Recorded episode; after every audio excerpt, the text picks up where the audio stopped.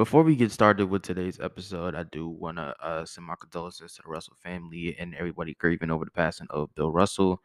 Um, of course, he uh, passed away on Sunday, I believe it was. Um, I had got the notification from my uh, one of my uh, homeboys, shout out to J T, who got a, who celebrated her birthday recently also.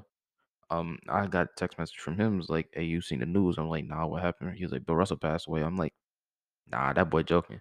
But he said, I was like, "Nah, that boy joking." And so I went to Twitter, and literally the first thing I saw was the Woj tweet saying that uh, Bill Russell had passed away. And I'm like, how did we get here? Literally, how did, how did this happen? Like, there's no way that this happened. Apparently, he passed away peacefully, uh, peaceful, bro, peaceful, peacefully. And I just want to just go on a quick spiel before we get into the episode and before something else I want to talk about also with Bill Russell.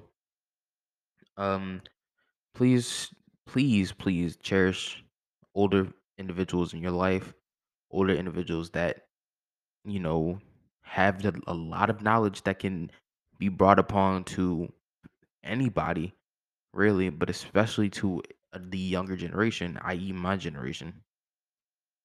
And like I said, just like so we can move forward as a as a society. And I feel like just that simple that simple of a message can influence a lot, not just with us, not just with uh with y'all, but us as of as a uh as a conglomerate, as one human body. Like I feel like there's so much more to learn just as a, as a as a society, and a lot of that can be taught by the older generation. And I feel like that that gets lost upon in the, the thought process of, "Oh, you're old, lol, you don't know what I'm doing, you don't know nothing about me." But I feel like real spill, like it it sucks that it's like this, it took this for me to have to realize this. But I feel like genuinely I took I wouldn't even say took for granted, because I, a lot of what my grandparents applied to me, I applied to my everyday life. But I still took advantage, uh, took for granted a lot of the little things that my grandparents brought up, uh, that uh brought up for me. I've like I it didn't it took me basically until me becoming a grown man that I even applied a lot of those things that they taught me, and I felt like I almost failed them my entire high school, uh, my entire high school year, because like I said, my grandmother passed away when I was in eighth grade. So from ninth grade to twelfth grade, I feel like I failed because I failed to apply to the to my biggest. Uh, sorry, a little bit off the t- uh off the dome for this one, but just like to imply like to my utmost capability. I unfortunately, like I said, it took basically me graduating high school, getting a job, getting a house, and having to genuinely appreciate everything that I own, because I own. And it, it, it just, it feels that I feel like a lot of this can be applied to the Bill Russell situation also. Now that is being said, I truly this that was to speak to the to the casual crowd. I'm speaking this to N B A fans. When something like of this magnitude happens, can we please, as one human body known as the N B A community, can we please stop trying to turn every little, well, this isn't little, but every just non on non basketball situation into a basketball debate? Can we please do this? Just as a side, can we stop turning this into a basketball debate? If somebody says R I P Bill Russell, one of the true goats of basketball, let's not say I don't care, M J is better, lol, or LeBron better, lol, or Steph Curry better, whatever. Can we please just stop that? I understand most people in the, on N B A Twitter is like thirteen. You're probably going to expect that regardless. But fam, can we please, as a society, just stop? If you take five minutes of your day to act like a semi, semi-normal human being, I think we can get through to you. Now, granted, a lot of people are thick-headed and probably don't understand the words that are coming out of my mouth right now. I'm going to explain this in even the simplest of terms. Don't be stupid. Don't be ignorant. It's literally that simple. If you ain't going to say R I P Bill Russell, uh, prayers to the families, condolences to all his loved ones, then just shut up and leave. It is that simple. I'm not going to cuss on this podcast because, like I said, we got money to make here. But it is really that simple. Just shut up. Just stop it. If you as just just be a decent human being, it's all we ask of you. I'm not asking you to save the world. I'm not asking you to feed the hungry kids in Africa. I'm not asking you to to end racism. I'm not asking you to to uh, make a billion dollars in a day. I'm simply just saying, be a decent human being. All we ask of you. Like I said, you can leave. If you're gonna be just this piss piss poor of an individual, you can go. Like we, you don't have to make that public knowledge. We don't care. Mike Tomlin said, "We do not care." I promise you, we genuinely don't care. I'm letting you know this now because I see it. I saw it literally for two straight days of Bill Russell R I P posts on the timeline, from Woj, the Shams, the N B A in depth, uh, to to the N B A account itself, N B A history account, the um the Hall of Fame account, literally anything that breathe. And again, I'm gonna I'm gonna get replies. To, I promise you, I'm gonna get replies saying, "Well, if you don't want to look at the comment, or if you don't want to see bad comments, just don't open the comment section." Fam, I go to the comment section to see R I P. I go to the to the comment section to see prayers and condolences. I see. I go to the comment section for light-hearted comments. I understand. Yeah, it's social media. You, you if you can't handle social media, get off of it, bro. Social media has gotten people comfortable to, to basically to the point where it's like they can say dumb shit and get away with it. You know what? I'm all right. We're gonna cuss on the podcast. Forget it. People can say dumb shit and get away with it because oh, you're it's on Twitter and they're not gonna find me on Twitter. I P addresses exist, gang. Just let you know that I P, I P addresses exist. People will come and find you and beat the dog shit out of you for you saying something stupid on the internet. Just want to point that out. I'm not going to do it because I'm not confrontational. But somebody on Twitter has probably gotten whooped for saying something stupid about Bill Russell. Oh, he's overrated. Oh, he played against plumbers. Oh, he played in an era where it doesn't.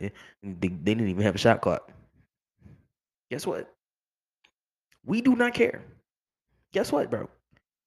Here's a secret to let out to the entire universe that's going to blow everything out the water. Bill Russell is truly one of the greatest of all time. Is he in my top two? No. Top three? Not really. Top four? Nah. Top five? Potentially. But you can't sit here and tell me that even off the court, Bill Russell ain't influential. On the court, he is, for sure. Like I said, first real elite defensive player of an era. Definitely one of the greatest rebounders of all time. That shouldn't be up for debate. Probably can even say, like, one of the, obviously, one of the greatest winners in sports. I'm not talking about basketball. I'm not talking about football. I'm not I'm just I'm not talking about a specific sport. I'm just talking about sports in general. One of the greatest winners of all time. thirteen combined N B A championships between head coaching and as a player. You cannot tell me this man ain't one of the GOATs. on top of the fact that this man literally did all of what I just told you, being one of the greatest rebounders, but one of the best uh, defensive players, thirteen-time N B A champion, perennial all-star in his era, all of that while fighting racism.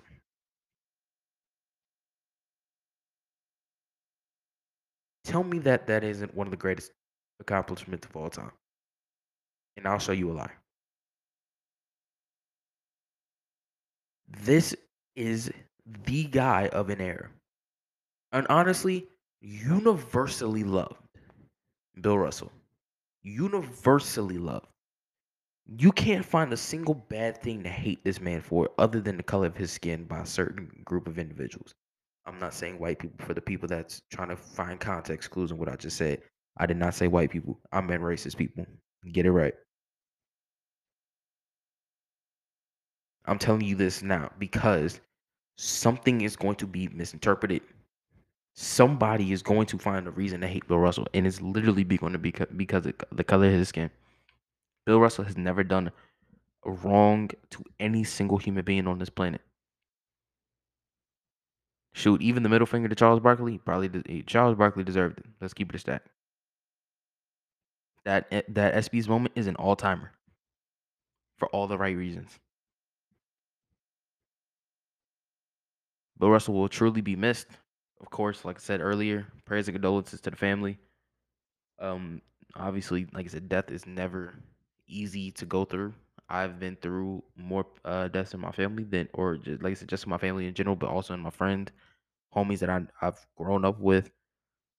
I've experienced death way too much to even want to think about how what another person's going through, losing a husband, a father, a grandfather, a best friend, a teammate, a coach, a broadcast partner, an ambassador, like whatever. I would hate to have to have the, to get that phone call or to see that notification and just say, literally, my heart dropped. I I even talked to my mom about this because, like I said, she called me afterwards. I hadn't felt this bad about passing since Kobe.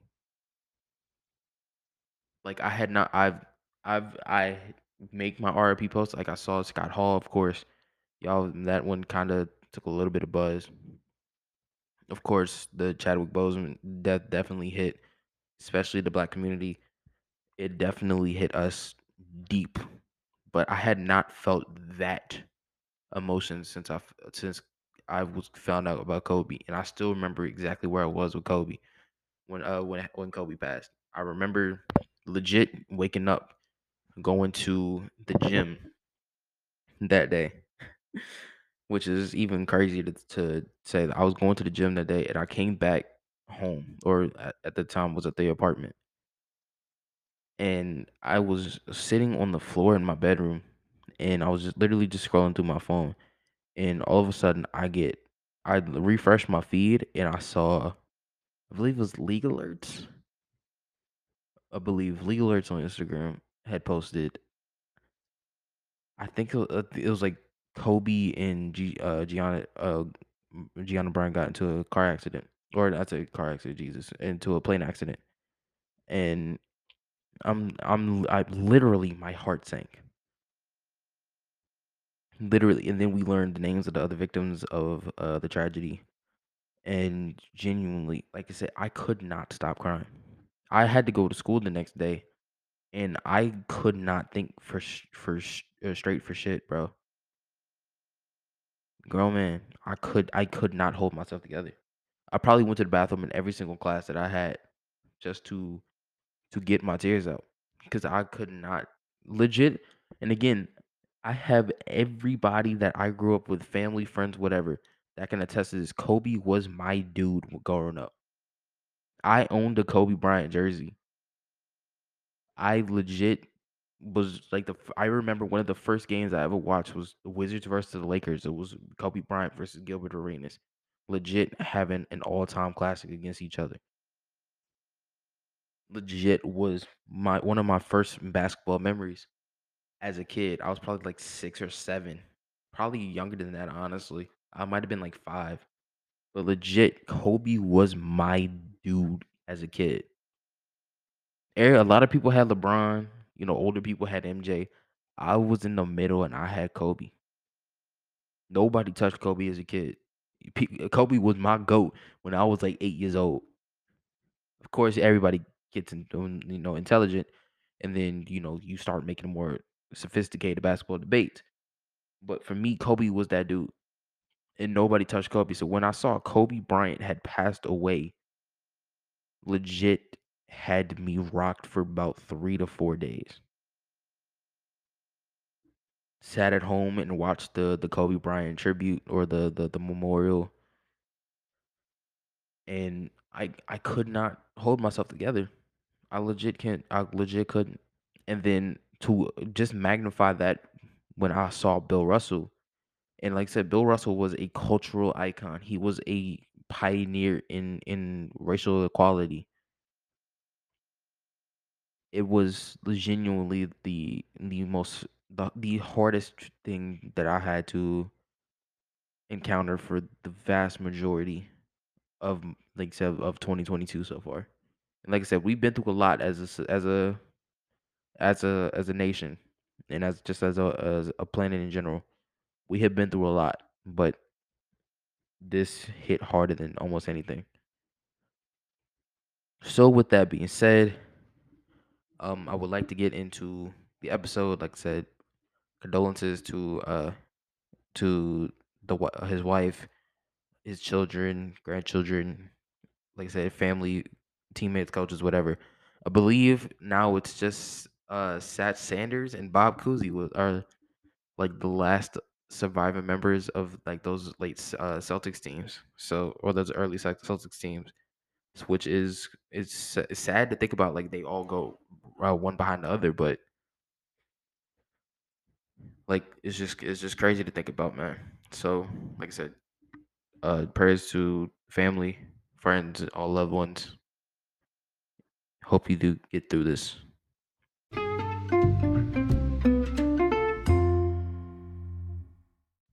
Yo, welcome to the one hundred thirty-fourth episode of the Zay Kuma Podcast. Yes, I remember the number. I promise y'all I remember the number. Um, before we get started, if I sound like ass right now, it's literally because I have been... All right. We're going to get into the story. All right, so yesterday, obviously, was a podcast day. By the way, I'm recording this August third, which is a Wednesday. This was originally supposed to be a Tuesday episode. Of course, I had gone to uh I'd gone to the gym, like I usually do on my Tuesdays. Go to the gym, and then I come back, record a uh, shower, record the pod, take probably like a thirty minute nap, and go about my merry day. Well, yesterday, like I said, went to the gym, came back around three o'clock ish. I left it around like eight thirty. Came back, came back at about three, and I okay. Because this is a funny situation. So in here in Florida, we've had thunderstorms probably for the past like week. So my power's going in and out, in and out, in and out, in and out, in and out. So my P C has, has shut down twice in the last twenty-four hours, or in the previous twenty-four hours. And it was a okay. So when I, I'm trying to explain this in a way that doesn't sound convoluted as hell. But so basically, like I said, I restart my P C. I get to recording the episode. This is probably like nine o'clock at night, maybe, that I'm doing this. It does not work. Like literally, I had recorded probably forty minutes worth of audio. I had done the reviews, like the first two reviews, and it was literally in the middle of the third review when I, when I, I don't think I, I might have stopped to like open my door or something. Like, but I went, I came back, and I w- went to like. Like I said, whatever I went to go, I think I went to go open the door. And I came back to the P C, and I was like, all right, I forgot where I was when I was recording, so let me go check. Literally no audio. I'm livid. I am livid. Like I said, I'm in the house by myself, so it's like, like I'm screaming. I'm I'm just going all kind of wild, crazy. And I'm like, God, this is the most annoying thing ever. Literally the most annoying thing ever, where it's like, all I'm trying to do is get a halfway decent episode out for y'all. And there's no audio. Like I said, it's almost forty minutes worth of audio. I had done a full Bulls uh, uh, review. I had done a full Jazz review and was literally in the middle of talking about the Cavs bringing back Ricky Rubio being a W, and there's zero, and like I said, there's just no audio. You hear none of it. I would, if I had not stopped, basically, if I didn't go to open my door, chances are probably uh, don't even uh, rec- recognize it, and I'm putting out a full episode. Like, I'm going into the editing process, and me realizing I have zero audio to edit because there's no audio. That is beyond annoying to me. Like I said, it was legit, I think, because I had gone to about the thirty-eight minute por- portion of the episode, around the thirty-eight minute por- portion. And like I said, you know, the ads obviously is like a minute and a half. Uh, intro is probably like twenty seconds. So yeah, around forty minutes worth of, of audio, of the forty minutes into the podcast, z- and realize I have zero audio. And, and so now I am up at currently five seventeen in the morning Eastern Standard Time, five seventeen a.m. Eastern Standard Time, August third, recording this episode for y'all because A, I need to make money, and B, I love y'all this much. So now that we got that explanation out the way, all right, so like I said, basically to sum up a lot of what we talked about, Chicago. I gave Chicago an overall B. It was their their additions were kind of like C plus, B minus, but it definitely brought up A. Like I said, Tristan Thompson was like a nothing for them, so I'm glad they kind of let him walk. Um, and the fact that like they can, and like I said, they got a, a W in drafting Dalen Terry and a W in re, uh, signing Zach LaVine to the to the, the max contract that he got. That's what both are W moves from Chicago, and to be honest, I can see them being, like I said, the, them being a six seed again. I one hundred percent. I don't think it's out of the realm of possibility anymore that they could be a six seed. Uh, I could say the same thing around uh, about another team we could talk about later. But um, like I said, there's plenty of, of excitement in Chicago.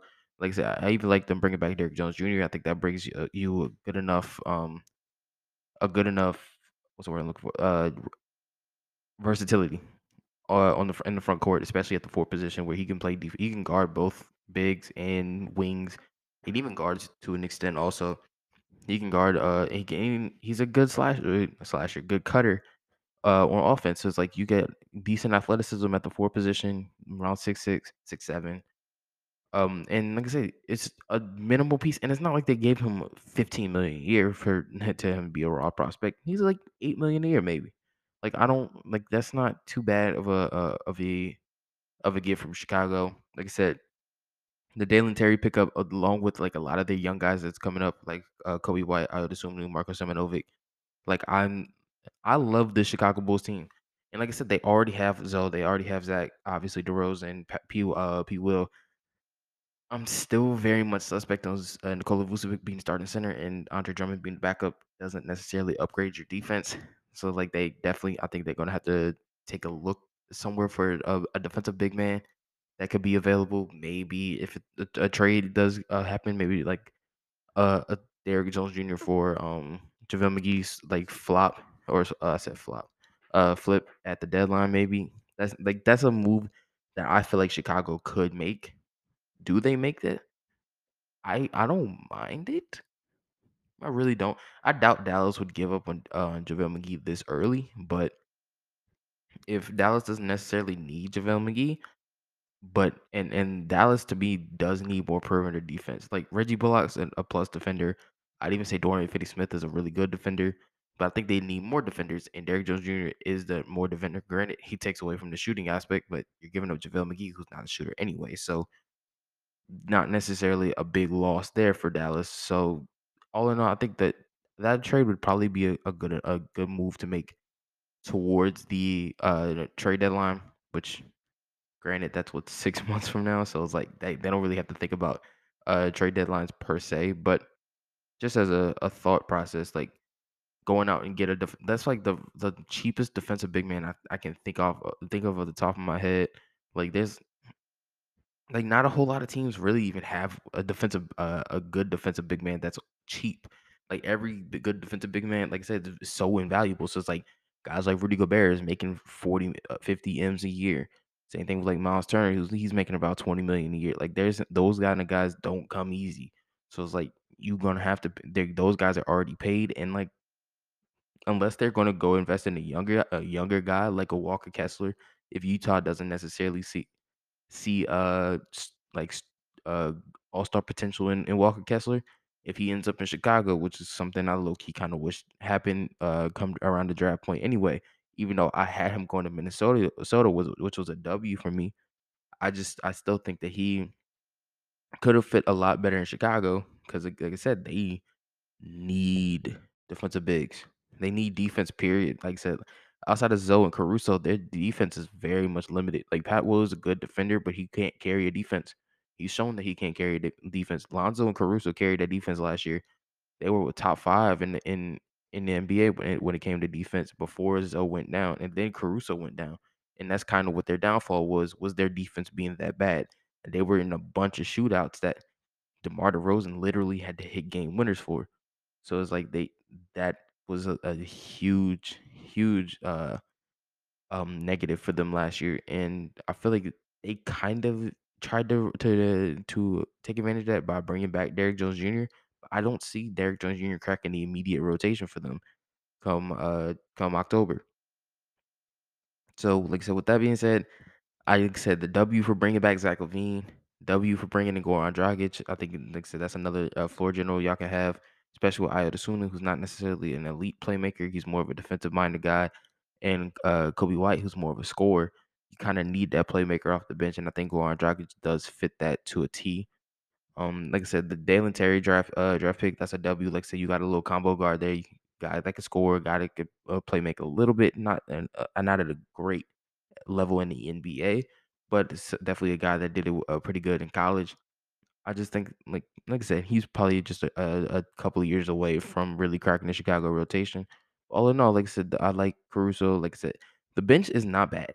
Their bench is genuinely not bad. Like I love, I, I love Kobe. I like uh, Caruso, even like Javonte Green. I like he's a dog. He is a dog. He's gonna go down there and bang with, uh, bang with centers, and like I, I genuinely, I love those type of dudes, bro. Like dudes that just don't care. They're like six three, six four, but they don't care. They gonna, they gonna, uh, hit the glass with guys that's like six eleven, seven feet tall, and it's usually gonna come down with a rebound because they, like I said, they just got more heart. Like the, the Chicago Bulls rotation. Is is fun if nothing else. They're energetic. I just wish it w- could lead to a much more successful something much more successful than a first round exit. But like I said, with that being said, I do genuinely mess with this team so bad. I just really wish this team was good enough to for me to buy into them. They're a good five, six seed, but all in all, uh, I'm just not. I'm I'm not seeing second round for Chicago Bulls this year. But like I said, anything can happen in the N B A. Speaking of anything can happen in the N B A, segue to the Utah Jazz. Nobody thought that they were going to get the the assets they got back from Rudy Gobert. Any anything can happen in the N B A. They got assets for Rudy Gobert. I can read you Malik Beasley, Patrick Beverly, Leandro Balmaro, Uh, Jared Vanderbilt, Walker Kessler, and four first-round picks for Rudy Gobert. And again, the Utah Jazz have gotten way over their head. Now they're asking for eight first-round picks for Donovan Mitchell plus young talent. Nah, that's, why, that's not how we do. But all in all, this has been a this has been a even if they don't trade Donovan Mitchell and they just run this team that they have currently, this has been a W offseason for the Utah Jazz. Like I said, they had signed zero free agents, but the trade assets that they got back, they got Patrick Beverly, who's a quality starter in the N B A. They got Malik Beasley, who's an absolute sniper off the bench. They got Leandro Balmaro, Walker Kessler, two guys who are currently prospects. Jared Vanderbilt, who's quietly one of the best defensive players in the N B A and should be recognized as such. And four potential hits at the on first-round picks. For Rudy Gobert, who's currently thirty, thirty, about to be thirty-one, and on a Minnesota team that, to me, has a ceiling, I think that's an absolute W from the Utah Jazz. Now, Where do they go from here? I do think a Donovan Mitchell trade should be on the horizon.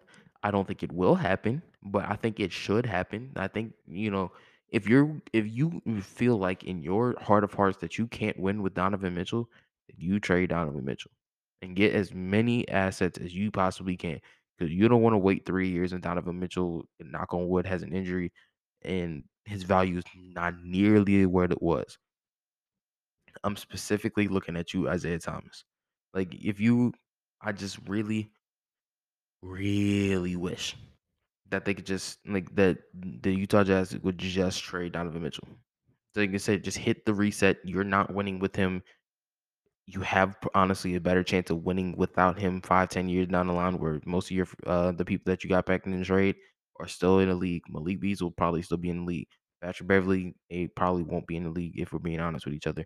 But like Jared Vanderbilt will still be a top guy in the N B A. Walker Kessler is probably still going to be in the N B A. Leandro Balmaro may or may not be in the N B A, but either way, you still got a first round. Uh, he's still a first round pick, so you'll probably get a couple of chances. And again, you got four potential prospects. And like I said, no, who knows what will happen with this Timberwolves team in five years? Five years ago, the Timberwolves was just trading for Jimmy Butler. That was forever ago. Jimmy Butler has been on two teams in the N B A uh, since then, and has been to the finals once, and has been damn near to the finals another time. So, any like I said, like we said earlier, anything can happen in the N B A. Like I said, with the Utah Jazz, though, I'm genuinely curious what uh, this roster looks like next year. Do they keep Pat Bev, or do they buy him out and he goes allegedly goes back to the Lake or goes to the Lakers? Y'all funny. Uh, I'm yeah, y'all are funny when when it came to uh to him saying buy him out, he can go to the Lakers. Now, if he's getting bought out by a team, I think he goes to a team that's not the Los Angeles Lakers. Just as a a, a bold prediction, no, a, a world shattering prediction, he ain't going to, to the Lakers, bro. I'm just being honest with you. He ain't going to the Lakers. I th- I can honestly see him potentially going to Philly, if not if nothing else. I think he joins the the Rockets Brigade there, which we can segue to Rockets Brigade uh, with one of the, the guys that the Utah Jazz lost in Daniel House.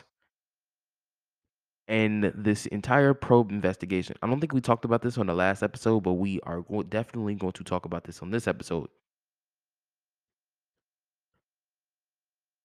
Why?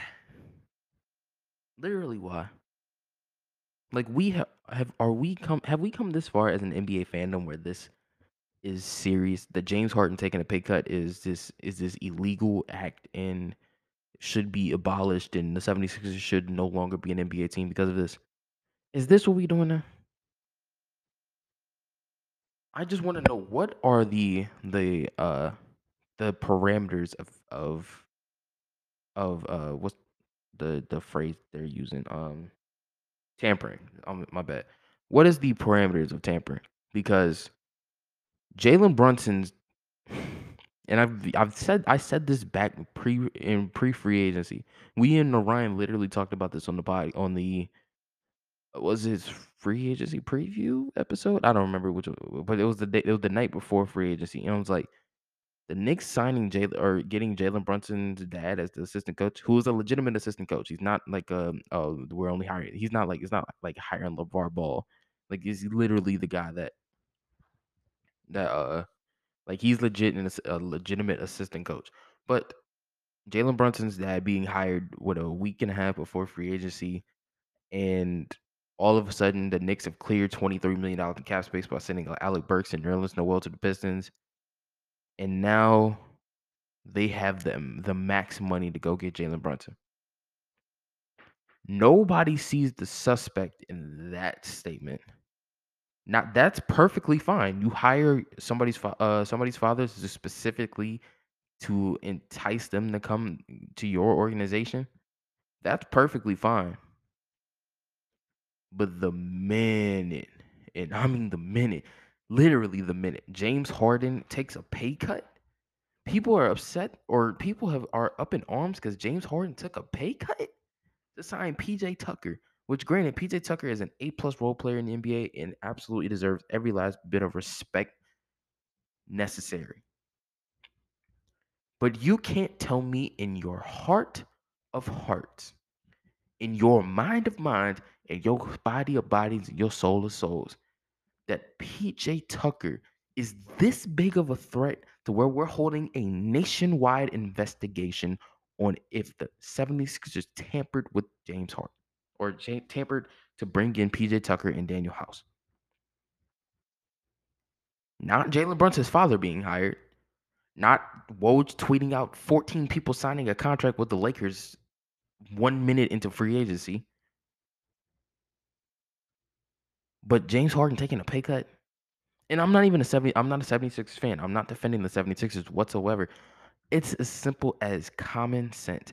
If this James Harden taking a pay cut for P J Tucker thing is is is uh being investigated, I think the Jalen Brunson and uh being uh Rick Brunson being hired for Jalen Brunson's uh from Jalen Brunson max contract, I think that should also be investigated. I think Damian Jones, Malik Monk, or not Malik Monk, uh, Lonnie Walker, um, who was it? Uh, Troy Brown Junior, who we forgot to uh, talk about as a loss for the Chicago Bulls. Um. Who else did the Lakers sign that that first day? Uh, oh, wait, was was Thomas Bryant the first day? I don't think Thomas Bryant was the first day. I think he was like day three or whatever. But like all of those dudes signing at like six oh one and Woj tweeting it, that that doesn't get an investigation. But James Harden taking a pay cut is. I find that mighty interesting. Just saying. I find that mighty interesting. But anyways, back to the Utah Jazz. I'm sorry, I had to I had to get that spill out there, bro, because that has lived rent-free in my head for the absolute longest.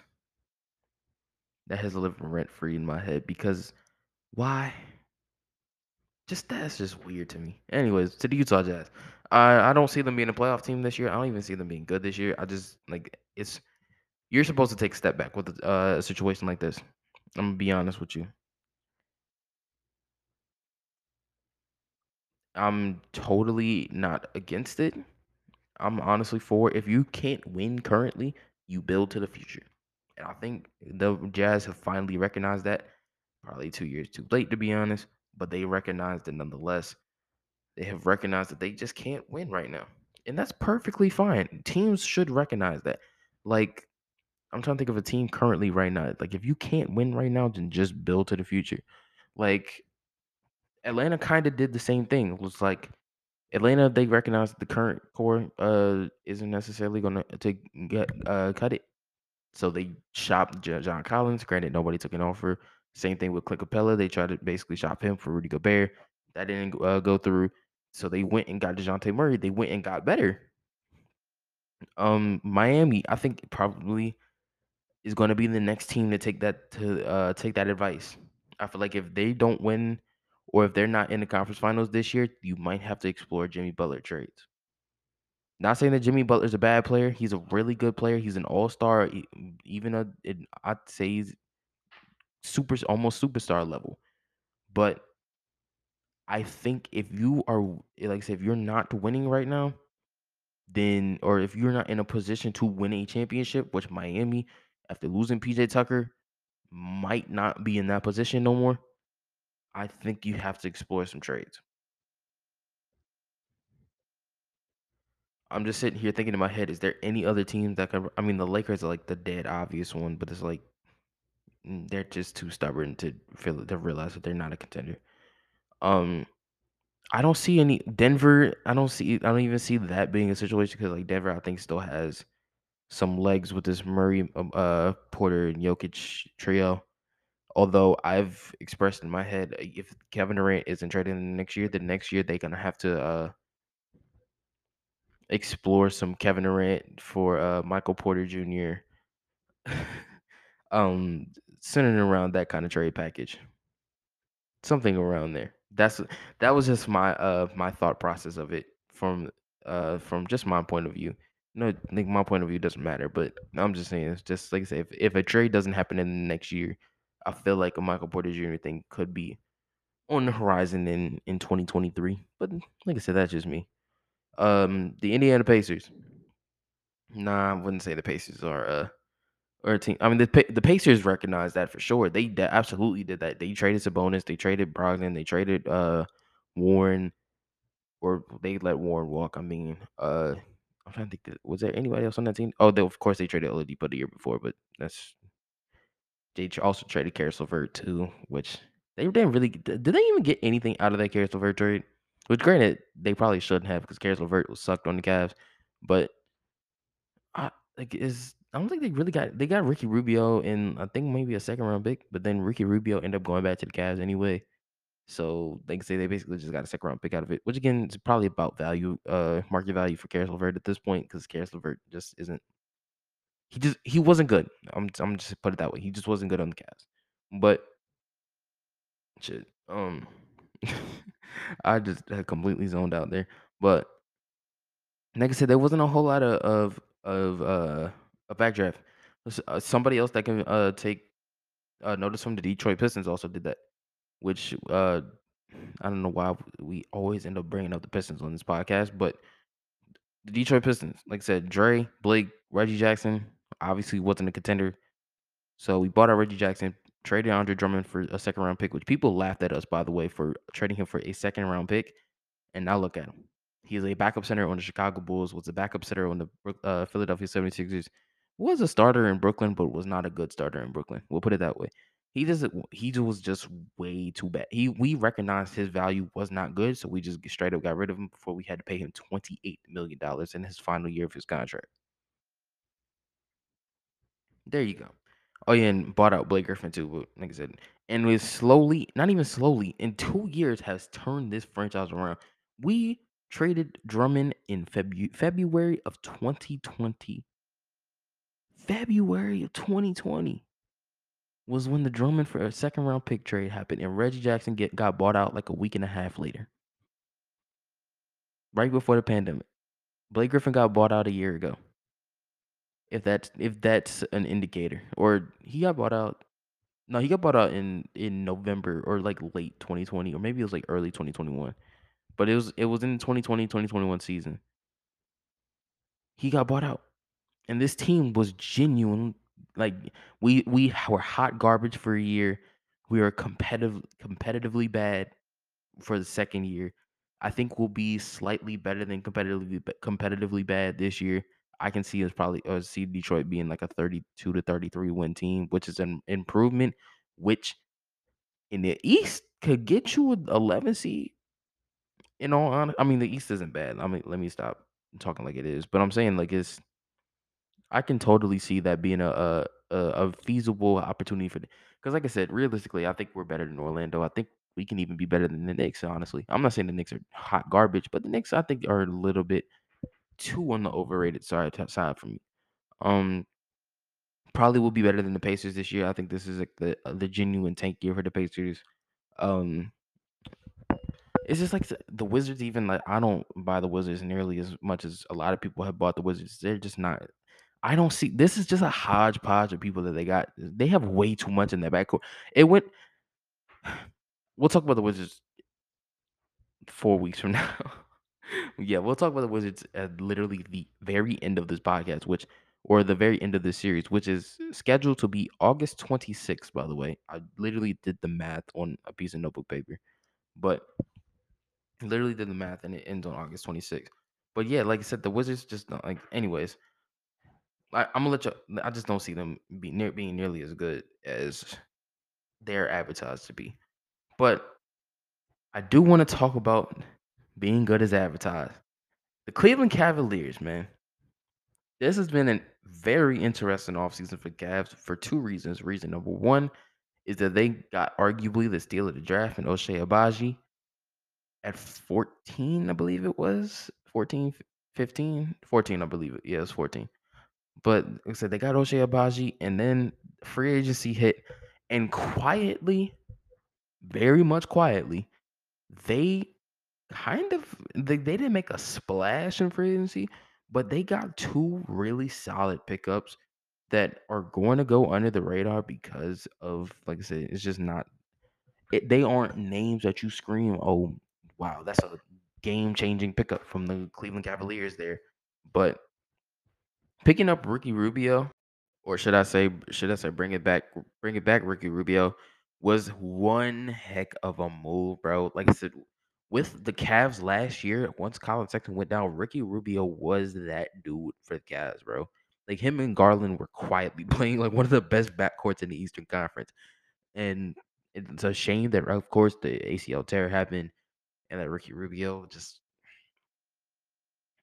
Ricky Rubio has gone through a whole uh, string of bad luck in his career, which sucks because Ricky Rubio is a damn talented player. And he, I feel like, deserves the respect as such. But, of course, not only that, they brought in Rolo, baby.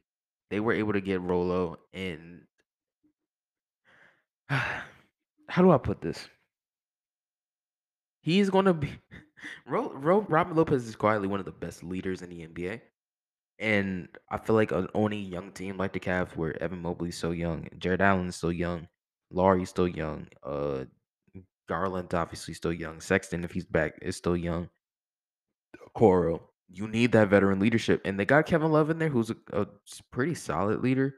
I'll say that. Like I said, he does have his moments where he kind of goes off the deep end. But for the most part, I do value him as a leader on a franchise like the Cleveland Cavaliers. But Robin Lopez is a guy that you don't have to pay thirty million dollars to to be a solid leader on the team. So that's a W pickup, like in my opinion. And even drafting Isaiah Mobley, more of just like a, a morale thing for uh, Evan Mobley. I just, I personally do like that pickup for, uh, I just wish, and this is, it's kind of selfish on my end because, like I said, I'm just that kind of a person. Um, I really wish that Evan Mobley went to, or uh, Isaiah Mobley went to literally any other team because, I, and again, this is for multiple reasons that kind of are just funny to me. His best season in college was without his brother. Base translation, he's his best player when he's not playing with his brother.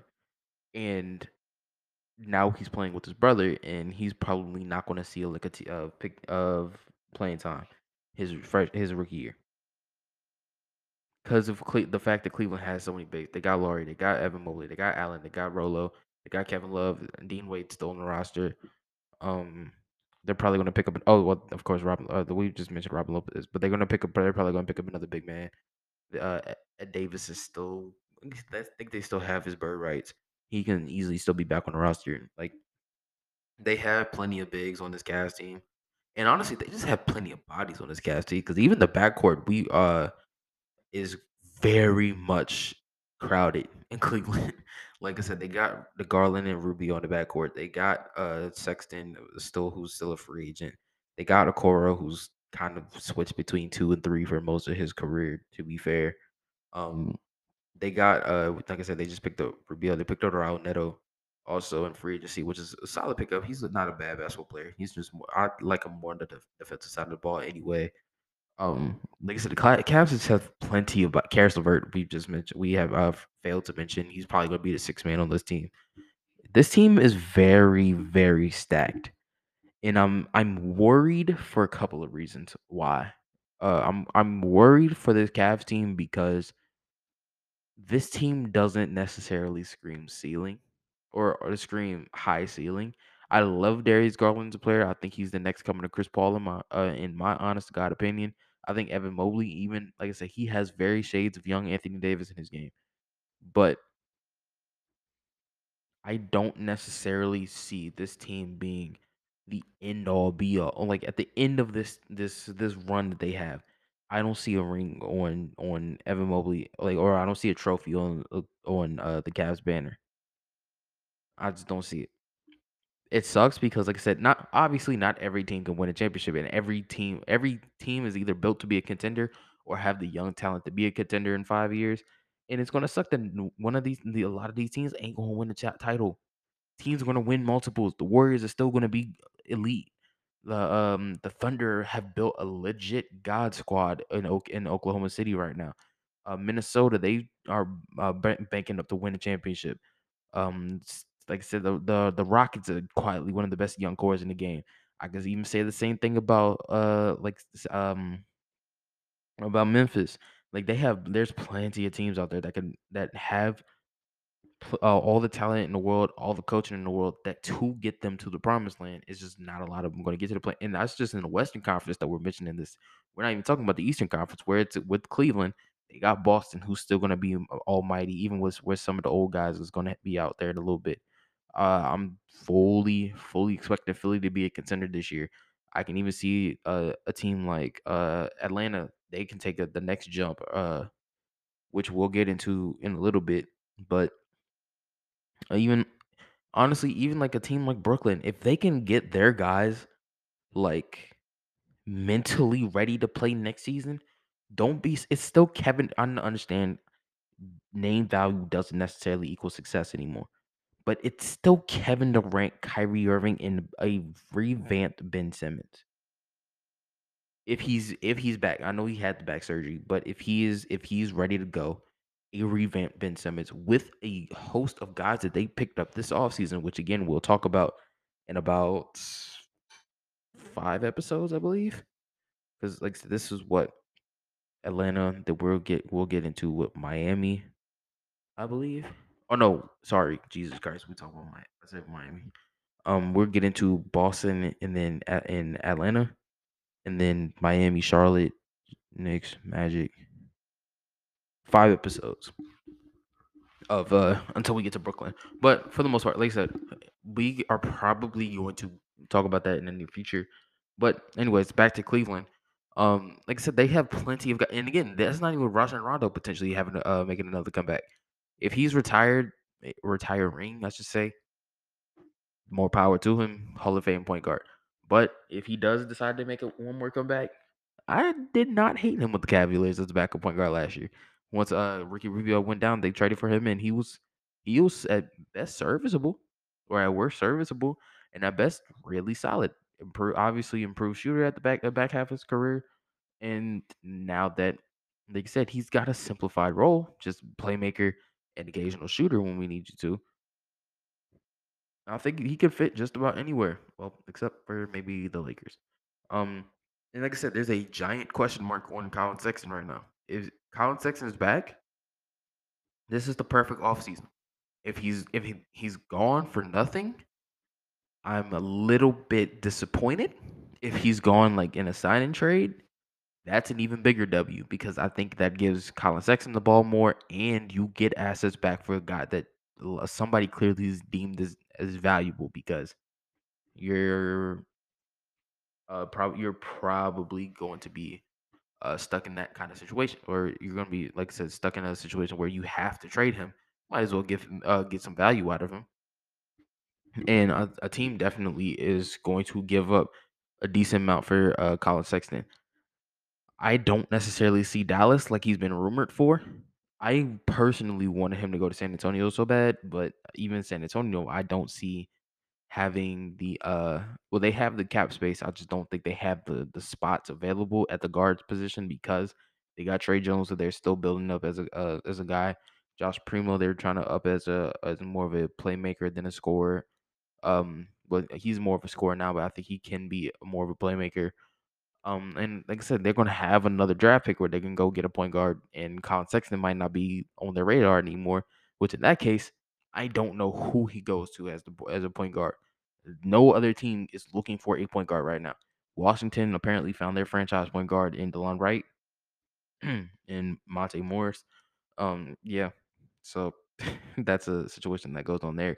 But yeah, outside that, there isn't a team that's looking for a franchise point guard in the N B A right now. Maybe be Miami if a situation comes about, but like even then, do is Kyle Lowry uh, do the Heat cat and a do the Cavs want Kyle Lowry? No, but do do the Heat give up Kyle Lowry for Colin Sexton? They probably won't. So that's probably out the window. And like I said, there's no other team that's looking for a starting point guard. The, you're your ass out at that point. Like where do you where do you go from here? Where do you go from here if you're Colin Sexton? You just take that qualifying offer, and hopefully you build your value back up for next season. That's about all you can really ask for. As opposed to for departures, for the like actual departure for the Cavs, nothing too big. I wish they used Moses Brown more, but I think that was more of the O K C year is, is looking more and more like a, a, an anomaly with a bunch of dudes just gone, like, or a bunch of dudes that just are a bunch of teams that don't want him anymore. Boston uh, waived him. Dallas waived him. Uh, um, uh, the the Cavs let him walk. He's he and Cl- Clippers signed him. Hopefully, the Clippers get some use out of him. I just I don't know if he will get some use out of, or get some use, which sucks because, like I say, he's a very talented big man and has a lot of uh potential, like I said, as a, a rebounder and a shot blocker. But that might just be me. Now, every episode is going to have a controversial take on it. Last week, or not last week, Jesus Christ, well, I guess technically it was last week, Friday, we said that the Memphis Grizzlies were going to be on a decline. This episode, Sacramento Kings will be in the play-in. You heard it here first. You probably will hear it here last. The Sacramento Kings will be in the play-in. Do I think they guarantee a playoff? That remains to be seen. There's plenty of teams that come back healthy and plenty of teams that'll be pretty good next year, even if they're injured. The Sacramento Kings. This could not have been any better of an offseason for them. Do I like De'Aaron Fox and Sabonis being your two best players? Absolutely not. Y'all know my hatred for uh, Domantas Sabonis goes back to his uh, his uh, Indiana days. I love De'Aaron Fox. I just wish he was able to develop a jump shot, a consistent jump shot. Kevin Huerter, Malik Monk, and Keegan Murray solve all of De'Aaron Fox and Domantas Sabonis shooting woes. Kevin Huerter, elite shooter in Atlanta. I think he can be an even more elite shooter playing with multiple good playmakers as opposed to just one truly elite playmaker in Trae Young. Malik Monk was a steal from the Lakers, and I'm genuinely upset that the Lakers didn't bring him back. Maybe he didn't want to go back, but I'm genuinely, uh, like, I wouldn't even say surprised, but, like, it just sucks that he didn't go back. Keegan Murray, say what you want about him as a draft pick. I genuinely had, I did not want, like, I was so happy that the Kings took him because I wanted Jaden Ivey so, so bad in my backcourt. But I'm not that, I don't, I don't hate Keegan Murray whatsoever. I genuinely don't. I don't, I don't like Keegan Murray. Did I just didn't think he fit the timeline in Detroit, but I don't hate him as a player. I think he can be a really good player. Uh, he's definitely going to be a starter day one. At least I hope he is. He brings great value on the perimeter. Defense is a little, you know, it's, I mean, he's a he was a good defender in college. I just don't think it will translate to the league. And even though, like I said, the playmaking is a little bit to be desired, but the shooting, the scoring is there. And I just really wish that this was, I really wish that this pans out for the Kings just for Sacramento Kings fans' sake. Because if Keegan Murray is, a, knock on wood, if he's a bust and Jaden Ivey turns into a fifteen-time All-Star, then the Kings are going to, like, lit- the Kings fans are going to be on suicide watch. Also, apparently, like, I saw the news of his trial, but I didn't think he actually got signed. I literally, I went to, I believe, SportTrack when I, uh, when uh, I was looking for additions and subtractions. Apparently, the Kings signed Matt Dellavedova.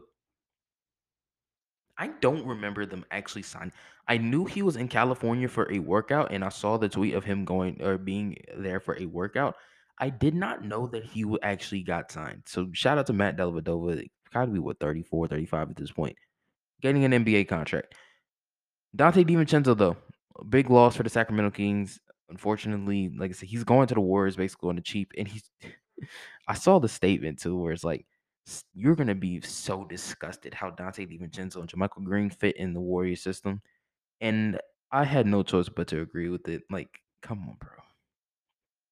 These two are already high I Q basketball players, already skilled basketball players, and not in the Warriors system. They are in probably the best system in basketball, the best offense ran in basketball, the best defensive ran uh, team in basketball, under one of the best coaches in basketball. they're going to fit disgustingly well in this offense. That let's just say that Jermichael, that, that green on the back of Jermichael Green's jersey is going to is is a good fit for sure. I'm just putting it out there. But what a jump shot, of course. Um, and Donte DiVincenzo, like I said, he's even got a decent jump shot on him. These was thirty foot the shot with thirty-five percent from three last year. And he's playing next to Steph, Clay, Wiggs, Moody, and now was a pretty solid uh, three-point shooter. Poole obviously is a better, way better shooter. Come on, bro. That boy gonna be shooting fifty percent. He gonna be open. No, he's gonna be open the entire the entire season. Andrew Wiggins was an all-star just off of shooting open corner threes. Donte DiVincenzo could probably do the same thing. Um, just I'm messing with y'all. Andrew Wiggins is a good player, and shout out to him winning the championship. But of course, we can talk about the Kevin Huerter trade. Obviously, Mo Harkless, Justin Holiday, and I believe a first-round pick was also involved in this trade. I might be uh, that might just be my memory though. Um, W on both sides, honestly. Like the Hawks got off of the Huerter contract. They got two solid uh guys that are on expiring deals and guys that fit way ne- way better next to Trae Young than Kevin Huerter. Kevin Huerter was a good shooter, don't get it twisted, but they got guys that can play defense. Atlanta something something Atlanta desperately needed in Justin Holiday and Mo Harkless, both guys that can really play defense and guys that can that can hit corner threes. That's basically all you need playing with Trae Young. And I think those are a W pickup for Atlanta. Obviously, it's a W pickup for the Kings, too, because they got the best player in the deal. And, like, with with that, like I said, there's potential there with the Kings. There's potential. I'm saying this is probably a ninth seed, but this is the best ninth seed team that the Kings have had since forever. The best the, the best Kings team that they've had since they were last in the playoffs. I have that feeling, the gut feeling, if they're going to be a play-in or playoff team, it is going to be this season. Now, of course, a couple other people they lost. Josh Jackson's a free agent. Jeremy Lamb's a free agent. Damian Jones, who is also, he's a Laker. Interesting behavior that he signed with the Los Angeles Lakers. Um, I, I was surprised because the Lakers did not value him while he was there the first time. Similar to it. Another person they brought back, which was Thomas Bryant, wasn't really valued as a Laker. Really, young bigs in general aren't valued by the Lakers. Zubac wasn't valued by the Lakers. Julius Randle wasn't really valued by the Lakers. Plenty of bigs weren't valued by the Los Angeles Lakers. And now the Lakers are look were looking for bigs last year. They got two that probably won't see the floor more than fifteen minutes a game. Unfortunately, that's just the territory when it comes to playing with the Lakers. Um, it hurts. But yeah, uh, hopefully he does have a good season. I put that in quotations, a good season. As in he's efficient, blocks a shot or two, and just doesn't get hurt. That's basically all I'm really asking. Because like, like I said, he's not going to be a key piece to the Lakers. Even if the Lakers are good, he's not going to be the a key piece to this team. But it hurts, though. Like I said, it, it hurts that he's not going to be used to hit the best of his abilities. Nonetheless, I think we can close the episode right there. This episode went, what, an hour? God, this one hour. Shoot, that Bill Russell speech was probably about seventeen, eighteen minutes on its own. But it's, like I said, this episode went about an hour. Yeah, I'm giving y'all a quality episode. A lot of these are going to go long. I, I feel like Nick said, we're not going to have a bunch uh, a seventeen-minute spiel on the N B A community to start the episode. But expect these episodes to be these kind of episodes with the the reviews to be longer, um, because especially like I said, especially with Friday episodes, I could easily just sneak in a pod pod in in the episode. Like it could be a half basketball, half non basketball episode, and it ain't really gonna be a, a um like I said, it's not gonna be an issue with it because y'all it's, it's weird that these ep- those episodes, the non basketball episodes, do so much uh. uh coverage on the channel or on the on the podcast. Even the basketball episodes are decent views, but like the non-basketball episodes have been some of the most viewed episodes of my podcast. I know I talk about it relentlessly, but it's just crazy to me. Like a lot of y'all and and I feel like that's where a lot of like the the almost thirty percent of my podcast listened to by females. I feel like that's where the the female demographic comes from, is from that episode. No joke. Probably probably my friends see it too, but it's because they see the non-basketball episode and they're going to click because it's very much clickbait. You're But no, seriously, uh, if you missed the previous one hundred thirty-three episodes of the Zay Coleman Podcast, you can check them out on Spotify, on Google Podcasts, on Apple Podcasts, and, of course, right here on Anchor. Until next time, I love you. You know me. Let's love each other. Goodbye.